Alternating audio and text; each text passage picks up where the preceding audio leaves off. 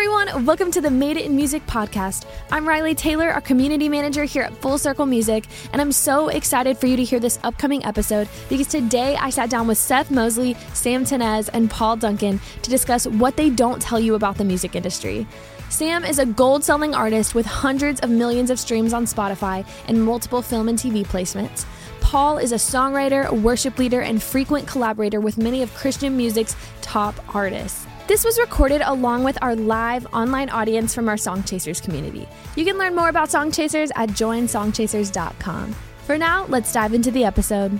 Hey, uh, happy Friday. I told you that we would have a surprise guest earlier. I was hoping to like have a sheet or something and then like drop it. But here he is. It's Sam Tinnesz. What's going on? Us. The man, the myth, the legend. We've got the Riley Taylor, who you know, and then we've also got my buddy all the way from sunny Los Angeles, California. Woo! Mister Paul Duncan. How you doing, my friend Paul?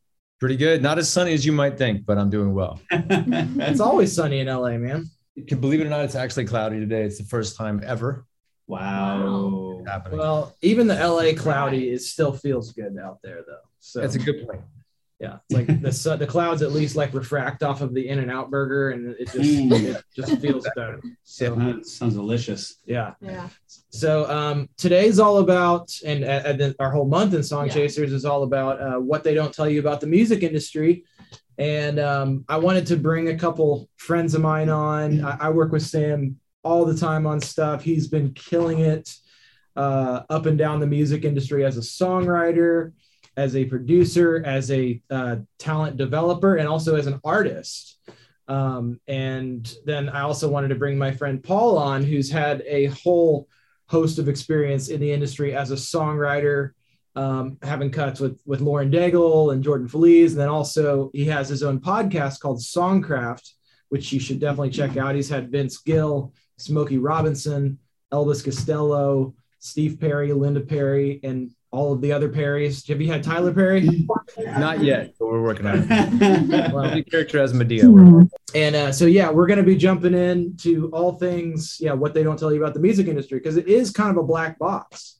Like, it's never what you think it is on the front end. So maybe before we jump in, I, I'd love for, uh, maybe we can start with Paul, just share a little bit of your story just to give give our uh, our folks, our beautiful folks in Song Chasers a little bit of background on you. Who is Paul Duncan? How did he get into the music industry and and get to where he is today? I don't know why I'm talking about you in third person, but I'm going to do the same.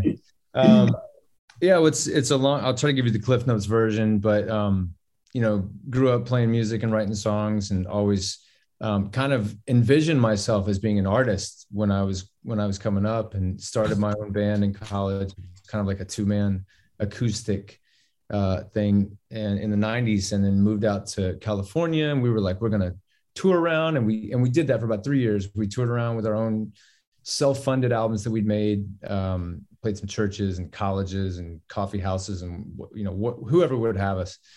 Um, and then that band split up uh, as it kind of, those things tend to happen. And I found myself living in L A with a guitar and um, just trying to figure out how could I still make music? How could I still make that my thing? So I just, it, that was the period of yes for me. I said yes to everything. And I was uh, certain place I was maybe leading worship at a camp, or I was backing up a band, playing with somebody, or I was learning Pro Tools and trying to do a little, you know, independent recording for somebody that needed something done, just trying to scrape together, you know, a hundred dollars here, or, you know, whatever I could just to kind of keep the lights on playing music. Um, and I think in the early two thousands, around two thousand three or four, uh, had my first invitation to participate in a writing session, a co-write. Um, and it was with uh, uh, an older writer named Al Kasha, who had written some songs in the seventies, sixties and seventies. And he turned out to be a mentor for me. Um, and through him, I got my first song ever cut, um, which was a, a country song back in the early two thousands. And that sort of really gave me the bug of wanting to write more and, and wanting to figure out how that all worked. I was super green. I didn't understand how that process worked. I just got kind of like thrown into it. Um, and a lot of trial and error after that first song got cut. Then I went through probably five or six more years when nothing happened. And I was trying to fund my own trips to Nashville and trying to meet as many people as I could. Um, And in that process, began to meet some folks that were in the Christian industry. Um, and it was, I think that first country song that got recorded was, like I said, I think it was two thousand three. And I think in two thousand ten was the next time I had anybody record one of my songs. So um, I would say that my story is mostly marked by periods of, of difficulty and um, a lot more no's than yeses. Um, and I would say most of my lessons and most of the things I learned about how, how to write and how to deal with people all came through kind of the more of the desert years than what I would call the, you know, the years where things went well. So, man, thanks for sharing your story. There's a lot in that. And I want to, I want to dive into a, a few things before we do that. Um, Sam Tinnesz, many of y'all met Sam at boot camp. Um, but for those of y'all who did not, maybe give everybody the quick uh, synopsis of your story and how you got to where you are. You've been just sort of dominating it in, in the industry lately, but I know it was a journey to get there. Yeah, you know, I um I was in uh, a contemporary Christian band called Mike's Chair uh, early on, and then um, we made a couple records, signed to Curb, and then I um, decided I wanted to just do writing and stay at home. And so I started writing for a bunch of contemporary Christian artists like Mandisa, Newsboys, and um, all sorts of folks. And uh, but I still felt like there was something missing from what I had to show of what I was writing. And um, I met these two guys, Josh and Zach Farrow, who were in a band called Paramore, and we started making a record, and everything um, during that process went wrong. We made the record, but at the end, uh, I had put all the money I had in my savings into this record, and it all fell apart. They decided to do other things. I was doing other things, and um, I met this girl named Maggie Eckford through that process, though, and uh, now she's known as Ruelle. And by pulling in my friend Matt and kind of helping develop that, um, we were a part of the beginnings of, of the whole thing with her. Um, and kind of it dominated the T V and film space uh, from two thousand eighteen on. She was the number one most synced artist, um, according to Billboard, above Imagine Dragons and Snow Patrol and uh, Billie Eilish. And then I started doing my own music in that same space and did really well with that. And Um, had a couple songs that went viral on TikTok, like a song called Legends Are Made, and then another song called um, Play With Fire. And then uh, kind of been transitioning into writing a bunch of rock stuff for a bunch of rock artists, um, old and new. So like bands like Sum forty-one and an older band called Filter and um, and uh, Dashboard Confessional and a few other things. So we just kind of been diving into that. And Um, yeah, that's kind of where I'm at now. I'm, I love doing the artist stuff, but I also love writing, writing for others and helping produce their records. And so, yeah, that's where I'm at. It's awesome. Thanks, Sam. One of the, the, uh, the main points that I wanted to hit on today, and, and Paul, you, you hinted at it in your story earlier, is that one big thing that they don't tell you about the music industry, contrary to what people see on American Idol and The Voice and America's Got Talent and how many other any other shows there are, people think it's an overnight success thing. Like everyone looks and they see, oh, they blew up overnight. They blew up out of nowhere. But rarely is there such a thing as overnight success. Um, it takes a long time in the music business. So maybe talk a little bit about that, Paul. Um, you know, did you expect it to be one way when you came in? And, and then when you hit that kind of seven year uh, desert season, as you called it, What? How did you get through that? I think, uh, well, I, I kind of have this theory that all of us that write songs and that want people to hear them, you know, there's this, there's this part of us that some part in your brain says, people need to hear what I'm doing. And, uh, you know, that, that can be the, the thing that keeps you awake at night. That can be the thing that drives you crazy. It can feel delusional. Um, but it's, it's kind of the fire. It was the fire that sort of kept me going. Um, and sometimes I look back at these, these long periods of, you know, what just where nothing was happening. I, what, what was it that kept me going? And I think it was that feeling. And for me, it was, I, I think I did think that it was going to be easier. I think, you know, particularly when I was younger, you know, you, you go to, in your high school, you, maybe the one guy who's writing songs at your high school and everybody wants to hear it. Oh, you're great. And you go to college and kind of the same kind of thing. And then you, then you leave and you realize that you're, the world is a giant, a, a giant pond and you're a tiny fish. And um, So I, I, I certainly thought that it would be um, easier. In the end, I'm glad that it wasn't, um, because I feel like I, there was a lot of uh, experience that was forged in those times. I feel like my ability to write was really made by those times, you know, just having to understand, why was this turned down? Why didn't this work? Mm-hmm. And you have to go back to the drawing board. And, and to me, going back to the drawing board time and time again was what actually began to build some some real craft in what I was doing, beyond beyond the inspiration and taking it to a craft. Mm. That's so good. Do you do you relate to that at all? What, what yeah, no, said? Definitely. I mean, my my first band that I was with, we had signed a record deal out of college, thinking, "Oh my gosh, we made it! This is it!" Like, you know, not realizing that it was just the beginning of the journey. And, you know, I was telling my wife at the time, um, we were just getting married. I'm like, you know, right when we get married, after we're out of college, like, I'm going to be on the road constantly, and we're going to put out this record. I'm going to be really busy, so just be ready for that. And it took another two years after we signed our record deal to even do anything.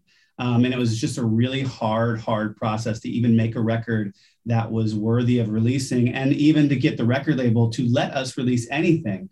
Um, so that whole process was really heartbreaking in some ways, but in other ways, it just made you work as hard as possible to write the best songs possible. And uh, yeah, it was a really not what it looked like in the movies kind of experience.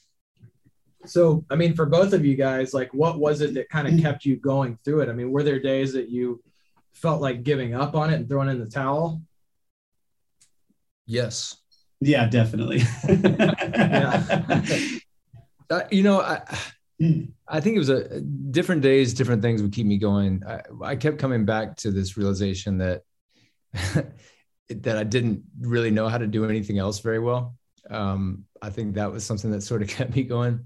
Um, my wife was incredibly encouraging the whole time, uh, which really helped too. I think surrounding yourself with people that are, that are going to speak encouragement into what you do, but also do it honestly, uh, because she didn't love every song that I wrote. Um, and she didn't blow me up on songs that she didn't think were great.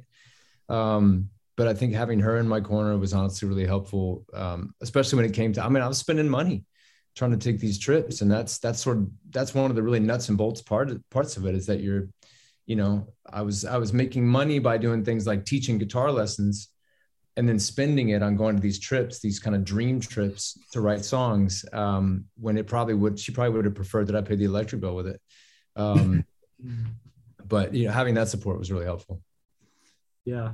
So how, how did you guys, and you hit you hit on the guitar lessons thing, but like I was gonna ask, how did how did you guys kind of make that season work financially? Like that's yeah. that's one of the very real realities of it. Yeah, that was really hard. I, I feel like I always said, like, you have to do something that is like making your monthly nut. Whatever that monthly cost is for you, you have to do that thing, especially like when you have a family and you're like, I can't sacrifice my family's well-being on the altar of music. I just won't do it. So I was like valeting. I was working at an auction shop, like going through dead people's stuff and, and taking pictures of it and wow. putting it online. Like I was, you know, doing all sorts of weird jobs, buying guitars on Craigslist, selling them on eBay, going from, you know, regional market to global and making a little bit of cash from, from the buying and selling. I mean, I did all sorts of wild things. The funniest thing that ever happened though, was when I was working at the symphony doing valet, and my publisher pulled up in his car and I opened up the door and he's like, "What are you doing here?" And I'm like, "Dude, you don't pay me enough. Like I, I'm like, I'm signed to a record deal, but I got to park cars. Like I got to make money." Wow. So, you know, it, it was a very humbling season for sure. And if, and if you're a prideful person, you quit right then and there, you know? Yeah. Yeah, that's so true. And you, you hit on something that is really the kind of the next point I wanted to hit on, is people have this pinnacle in their mind of there's a record deal or there's a publishing deal. And if I can just get that, then everything's going to be okay. But in y'all's experience, and in definitely in my experience too, It it's not like a magic on and off switch. It's it's it's a step in the right direction, hopefully, but it definitely is not the answer to creating a career. Um, Paul, in, in all those years that you were kind of making those trips back and forth, and that, you know, you talked about like a seven year season of of uh, of you know really not a whole lot happening. I mean, you had been with publishers and stuff even all along that. Like, was there an expectation of once you signed uh, a publishing deal that everything would just be like off to the races? Actually, the um, I actually didn't sign a publishing deal until two thousand sixteen. Okay, so you were so you were independent before then. Totally independent, um, and I don't know if that sort of helped my mindset, or, or it was a chip on my shoulder for sure. I, I, I felt kind of like, man, if nobody knows what I'm doing over here, I'm grinding in the dark. And, you know, and I think it kind of, it, it, sometimes it made me feel kind of sad that I wasn't getting, you know, that kind of recognition that I thought would help. But it, it also kind of kept me grinding, I think.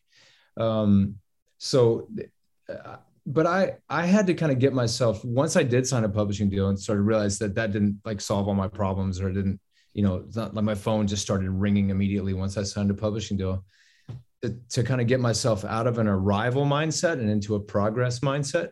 Mm. Um, because we look at certain things as, well, that will feel like an arrival. And then that thing happens and it doesn't feel like you've arrived necessarily. It feels like just another set of starting blocks that you've got to jump from, another set of pressures that you might have to live up to. So um, looking, beginning to take my life and career in terms of, am I making progress, and measuring you know, progress in my writing, progress in my abilities, uh, widening my relationships, um, those type of things. It, you know, seeing incremental progress was more of an encouragement for me than trying to land on some type of arrival. Gotcha. And I know in your experience, like obviously you had have had multiple record deals and publishing deals over the years, including uh, a record deal with Atlantic Atlantic Records, and it's not all it's cracked out to be.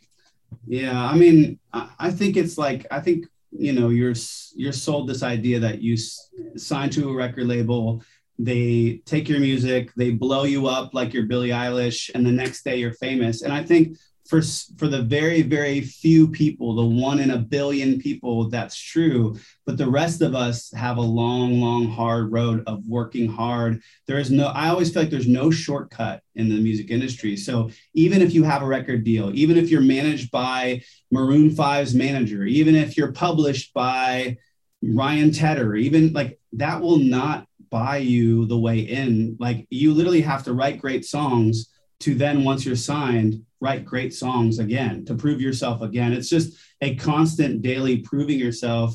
And I definitely relate with that whole, like I was unsigned for a long time.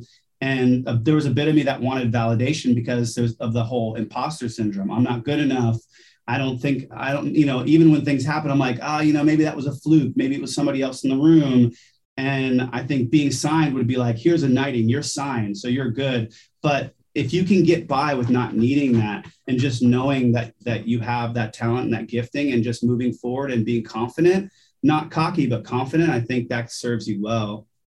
For sure. That's, that's so well said. And, um, and I can say too, I mean, that honestly, like in, in all of it, you've really got to take extreme ownership of your own career and not really rely on somebody else to make it for you, just because they, they won't. Like it just doesn't really work like that. I think people think that, well, if I get a manager or a publisher or an agent or something, they're going to like do it for me. But no, you still got to be, whether you're the songwriter or the artist or the producer, like you're still the C E O of your, your brand, you're who you are. And they just become a partner behind what you're doing. It maybe used to be the way where you could like manufacture it a little more if you threw enough money at it. But like, I mean, how many stories are there of, of people just spending immense amount of money with like, no, it's not, you, you can't really buy your way in. It doesn't, yeah, doesn't so much work like that. Um, so I say all that to say, um, the indie mentality is a really good thing to have and to keep on your journey through the music industry, because, you know, even if you get the the, the fortune, the good fortune to, to partner with somebody like a publisher, um, you know, you've still got to carry that forward. So um, maybe you can speak a little bit to that, Paul or Sam, um, for that matter, like just the idea of nobody's going to work as hard as you are for it. I mean, that's, yeah, that's definitely been my experience. Yeah, I, it's it's definitely been mine too. I mean, it's it, it's great to have people to partner with you, but that's that's exactly what that is. They're they're partnering with you, um, and whatever momentum you gained up to that point, getting that publishing deal or making that relationship, it, I think the expectation on everybody's part is that you're going to continue to keep that momentum going. Yeah. I mean, you know, as much as I want to, like, I, I even, I have a video guy on staff. I've got, you know, my management, I've got my business management. I've got uh, a licensing company that works for me. I can add as many people as I want to my team and feel like, well, maybe this will take less off of me. But at the end of the day, when I go on vacation, I mean, I'm still the quarterback. So people are still texting me going, hey, what, like, what should I do about this? Hey, what do you think about that? Or like, if I'm not, I'm like, I'm the one who's thinking about marketing ideas. I'm the one who's thinking about how do we release this? I'm the one who's thinking about what do we do next for the, the next record that I'm going to put out? Who do I need to write with next? What writers do I need to get with? You know, all the strategy that goes behind it. So, you know, I think making sure that you are not looking at someone as a golden goose or a golden ticket to get into this thing is really important, because it's like someone could reach out, you know, your, your hero could reach out and say, hey, I love what you're doing, and let's get together. And you think, oh my gosh, I made it. This is it. But no matter who it is, they're not going to make your life for you. You still have to work. Yeah, for sure. And, and we say all this to, today, not to, not as a um, discouragement, but, you know, I, I, this is why we talk a lot about Rick Barker, and there's a healthy amount of realism that it, that it takes with, it's like you have to be a realist and you have to be realistic, but you also have to have an extreme optimism that, man, no matter what, I'm going to make music because I love making it, regardless of whatever commercial success happens. So I'd love to just speak a little bit to the mindset of like how, whether Paul or Sam, either of y'all can jump into this, but what kind of mindset and how have you been able to cultivate a, um, just a spirit of positivity to just keep going and keep, keep going after it? And like, is it just that you just, you know, you love the music part of it so much? Uh, uh, yes. I mean, to, to a degree, I mean, I, I, I, I've had this concept of treating music like any relationship in my life, where I, I try to, you know, I have date night with my wife just to keep that relationship from becoming like a, you know, a, a business relationship. And I don't want to have a business relationship with music either. So I, sometimes I want to just go listen to things that I, that just make me feel good. Mm-hmm. And they're not things that necessarily are going to be like market research or listening to the new records to figure out, you know, what I need to be doing better. But just going back to the records that that have always inspired me, because I want to keep that relationship with music. It's sacred to me. Um, and the, another thing that I that I think that I try to hold on to is what I call a first audience mentality. And that my first audience is either my co-writer, or if I play a song for my wife or my friends or whomever. And I, when I live in that small area of, of trying to move that person with a song and put goosebumps on their arms. And if we can have that together, trying to think about the world and a song that's going to move the world is a little too big for my brain. Um, but it, man, if I can keep those moments, those sparks going with just my first audience and we get excited together, that keeps me going. Mm, that's good. What about you, Sam? What, what is it that kind of like w- with all of that, the business side, because I, I totally relate to that. That's the, that's the attitude that I, I personally aspire to, is like, I, yeah. anytime I can put the business side out of my mind, and that's where it is helpful. You know, you have yeah. your business managers, you yeah. have your manager. So if yeah. it's team, a big part of it for you, or what, how do you? Yeah. I, I think for me, like I was telling Seth this today, I, w- I was joking with him. I'm like, cause we were writing for a big pitch, and I was like, I think it's funny that I still believe that this can happen. I still believe we can sit in a room with nothing, come out with something incredible, pitch it to this out of our league artist, and think in my mind, somewhere I truly believe that it can land. I think keeping that belief and that naivete and that childlike wonder of like, anything can happen, whatever you have to do to, to, tr- to change your environment, to keep that kind of childlike wonder. That's what I try to do, whether that's switching people out of my team or making sure I'm not putting too much negative things in my life. Like, I think keeping that kind of like, man, anything can happen. When I feel like anything can happen, then I write some of my best music. And sometimes anything does happen, like the most insane things that you would never believe. And I think I try to hold on to that as much as I can, because it's so easy in this business. after getting no, no, no, no, no, no, no, every door closing in your face, to just want to give up, you know? Um, but I think just believing in yourself, not a cocky or an egotistical believing, but going, you know what, I'm confident when I have to bring, I know, I know I have a great song, or like, man, today's was not good, but tomorrow I'm going to write an amazing song, you know? Yeah, I thought it was good. Today was good. Today was good. Oh my gosh. Man, I was being honest. Oh my gosh. Like, I thought we wrote something good. Not today. Today was great.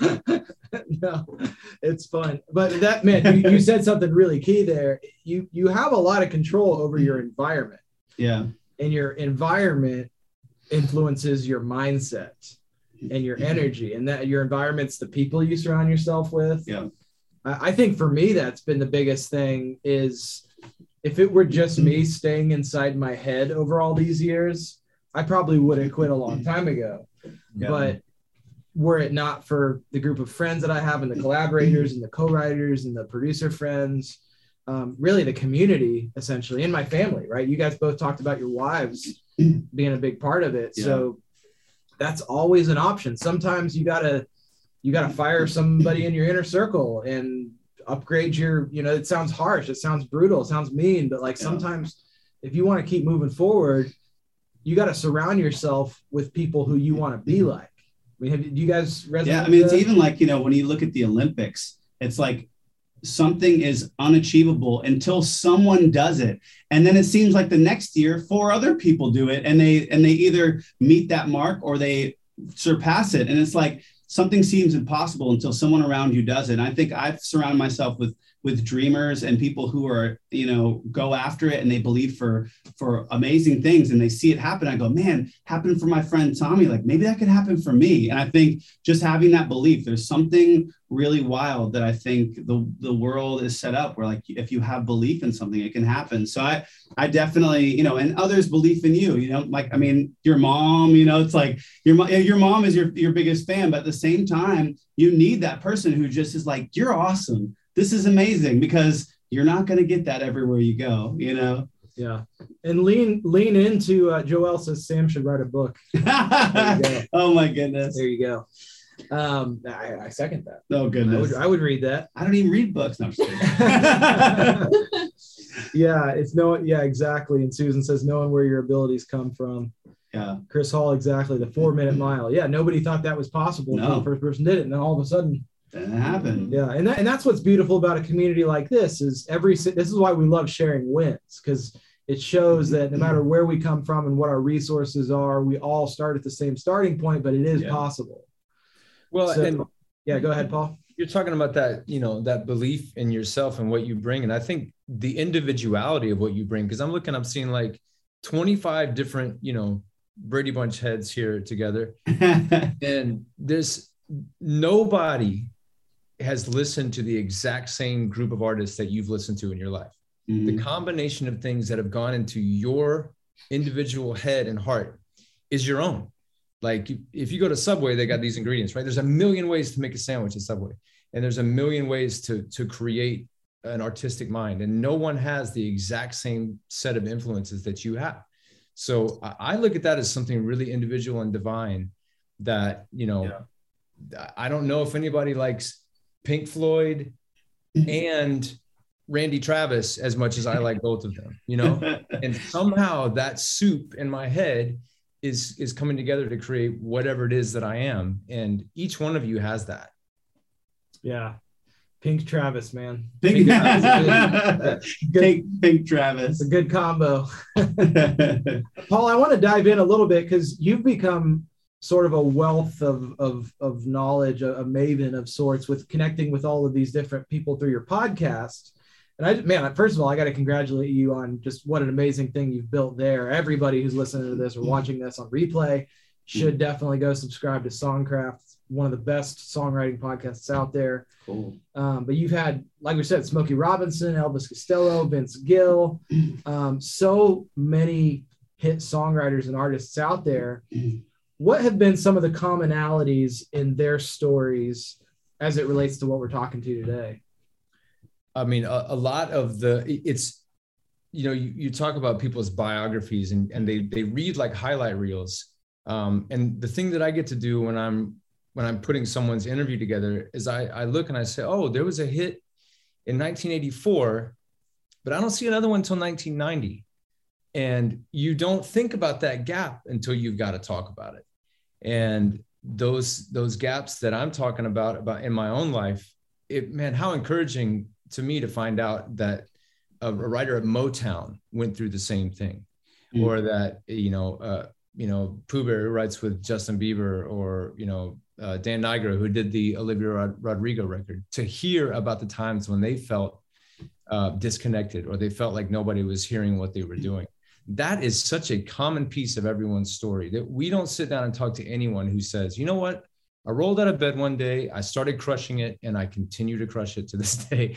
There are just like all these periods of ups and downs. Um, and it's funny, you know, we asked got people, you know, things like, well, what, what inspires you? And I wish I could remember who this was, but I said, you know, what, what is it that really inspires you to write a song? And he said, a deadline.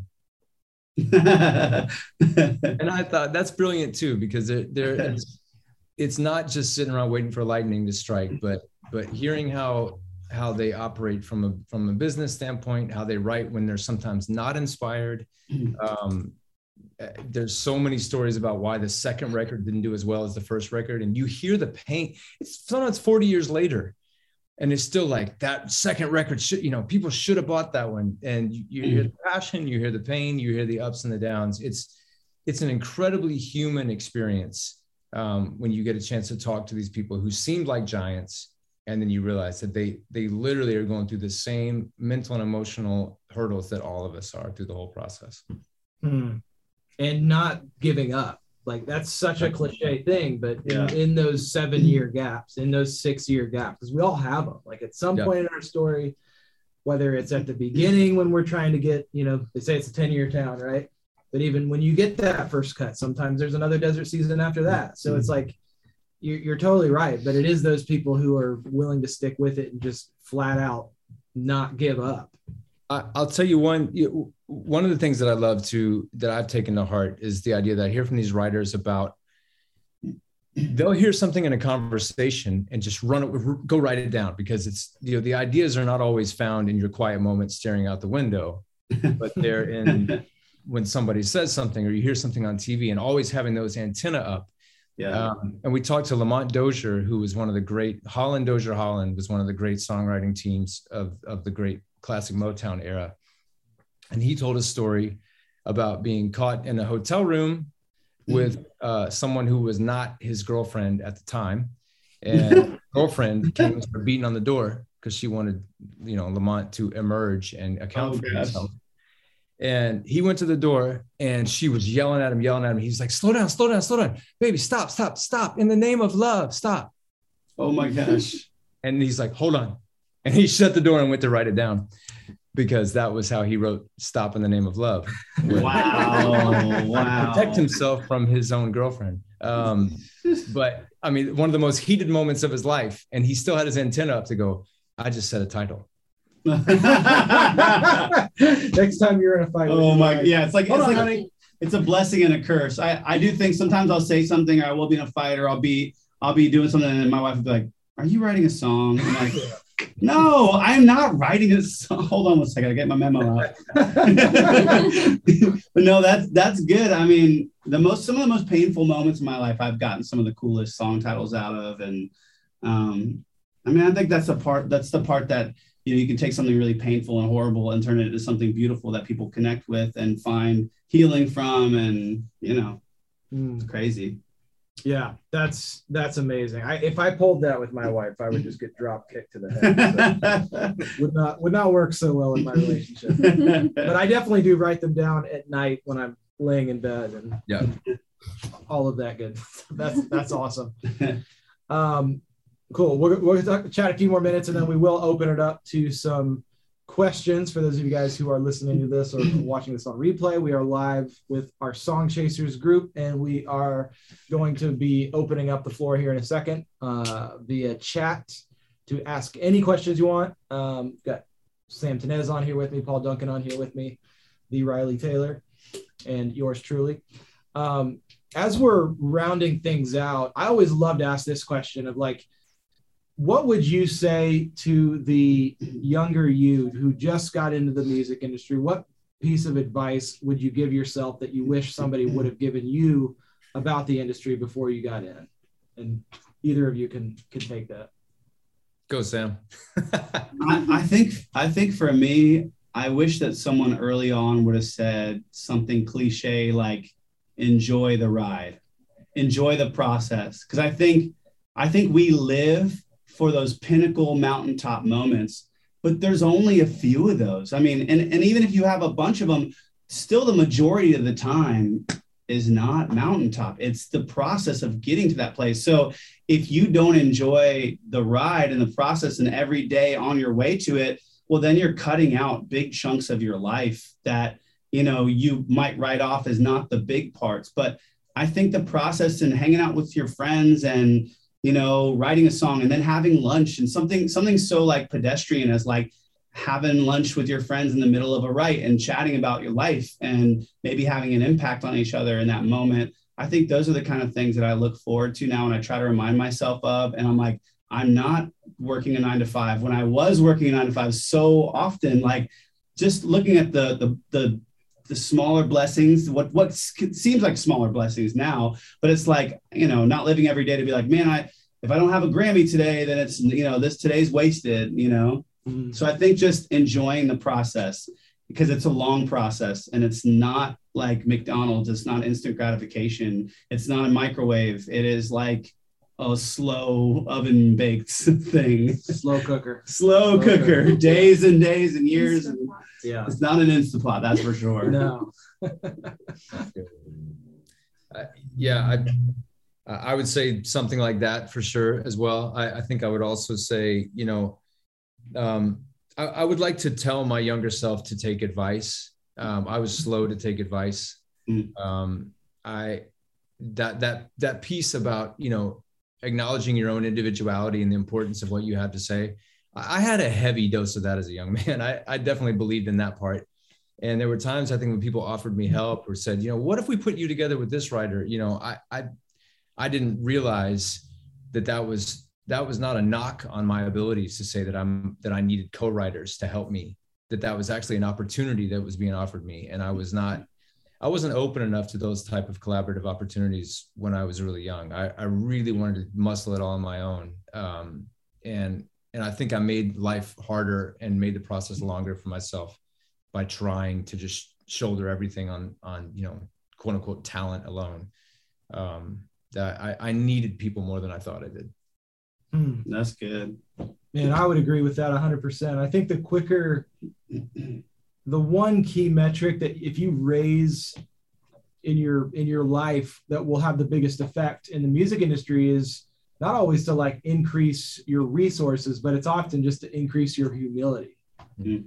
Because you can walk into a situation and know, okay, I've got something to learn from this person today, even if I'm quote further along than they are or whatever, or if I'm not, like, and they're telling me something, it's increasing that humility to be willing to, you know, I'm confident, but I'm always learning. I'm never, I, I'm never arrived. Yeah. So um, before we get into some Q and A, I want to do a quick little lightning round with you guys. So uh, whoever wants to answer first, first thing that pops in your mind, what is your favorite moment on your entire journey in the music industry? Favorite moment or story? Um, for me, it was, you know, you mentioned Lauren Daigle. Uh, the first time I saw Lauren do one of my songs on, on stage was was a real thrill for me because I, I just I hadn't seen my stuff performed live and see an audience reaction. I was so much in the writing room, so I, I got to go on tour with her and watch her sing our songs to an audience. It was really thrilling. That's cool. Yeah, I think I think for me, like getting getting to the end of a really long stint of having a song out, probably five years or six years, and independently with no radio, no Spotify playlists, no placements, and that song finding its way to to selling and streaming five hundred thousand, you know, streams and whatever worth of um, stuff, like to get a gold record. I got a gold record for a song called Play With Fire. Standing there with that moment, with that with that plaque in my hand and knowing how much work went into that moment was just really satisfying. And it was like, man, like we did this like by ourselves with no help, you know, and um, it was just very, very cool. And um, just reminded me that anything can happen, I guess. And not to like kind of look down on a moment when you release something and it doesn't just pop off instantly, you know, it's, it's a long process, and um, just patience pays off. Mm-hmm. For sure. Um, we'll go a little more lighthearted here. Uh, Paul, favorite L A restaurant? Oh, favorite L A restaurant would have to be Dino's Chicken on Pico. All right. All right. All right. Favorite Nashville restaurant? Oh, gosh, there's so many. But I would say my favorite pizza restaurant here is DeSano's. It's so good. I've never been there. Y'all got to go. It's where, so where good. Is it? It's um, it's over like off of like Music Row, but around it's like here's the Music Row circle, like the naked people circle, whatever that is. Yeah, yeah. And off to the left, it's off to the left. It's it's like they bring in dough from Italy and like water oh, wow. from New York, like really weird stuff, and they put it all together. Water from New York. Yes, because it makes the pizza so taste intense. Different. Wow. So, man, you know, this is a lame question, but do they have gluten free? They probably do. I'm sure they okay. do. Surely. That's probably like an insult to their. If they bring in water from New York, they can probably make you a gluten-free crust. Yeah. That's true. That's true. That's right. Okay. Uh, last question. Favorite song that you've ever written? Oh, go ahead, Sam. Oh, gosh. Oh, uh, let me think. Hmm. Man. I mean, I, I'm kind of a psycho. I, I always like my favorite song is always the last song I just wrote. So I, you know, it's, I'm, I'm always the, like the new toy, new shiniest toy is my favorite. So, I mean, some of the new stuff that I'm writing for my new record is, is I'm really excited about. I have a song coming out with this artist named Dashboard Confessional that I wrote with Seth. And that's one of my favorite ones right now. So I'll just say that. Yeah. Uh, there's a song that I wrote with a guy named Blessing Offer, uh, Seth, I think you, you and I wrote with Blessing, I think. Um, yeah. And there's a song that we wrote called Don't Miss Love for How It's Dressed, um, about how love comes into your life. Sometimes it looks like pain. Sometimes it looks like, you know, a desert, whatever, but but don't miss it just because it's not wearing the thing you expected it to wear. Um, he, he, I, he hasn't put it out. I don't know that he intends to put it out. I've just got the demo, but I love it. I just love that song. And it, more than some of the songs I've done that have done much bigger things. I just, I love that one. Well, I love, I love that, that your answer wasn't like the biggest gold record that you've ever no, had too. No, I, I feel like I end up hating the songs that do amazing. By the, by the time it's over, I'm like, oh, I hate Legends Are Made. I don't want to hear it anymore. Honestly, some of the stuff that I have to do to a song to get it to that point carves away so many of the things that I loved about it, unfortunately. Yeah, man, I want to dig into that for a second. What do you, what do you yeah. mean by that? Can you speak a little more into that process? Well, I mean, it's like, you know, Pink Floyd and Randy Travis. I mean, what what more? Do I I the, I like the weird two great tastes that may not taste great together. Um, I, I I tend to like the weird expressions. I like the turn of phrase. I like things that make me kind of stop and think. Um, and sometimes, you know, when you're trying to reach a broad audience. Thanks for listening to this episode of the Made It in Music podcast. In addition to this episode, we also recorded a Q and A session where some of the songwriters in our Song Chasers community were able to ask their own questions. We'll release that episode shortly after this one. Make sure to check out other episodes of the Made It Music podcast. We have well over one hundred interviews with some of the top music industry pros, many here in Nashville and many from all over the world. Subscribe to make sure that you automatically get future episodes and leave us a review if you loved it. It would really help us out. Or send an email to support at full circle music dot com if you have ideas for how we can improve the show. If you would like to become a Song Chasers member and attend these training sessions live, head over to join song chasers dot com to learn more. You also get additional exclusive trainings from Seth Mosley, you get our Track Suite Pro software, you get song reviews from me and my team, and you get access to a custom social media network we created exclusively for songwriters and musicians. There's nothing else like it on the internet. Go to join song chasers dot com to learn how to join and check out made it music dot com for more content and episodes from this podcast. See you in the next episode.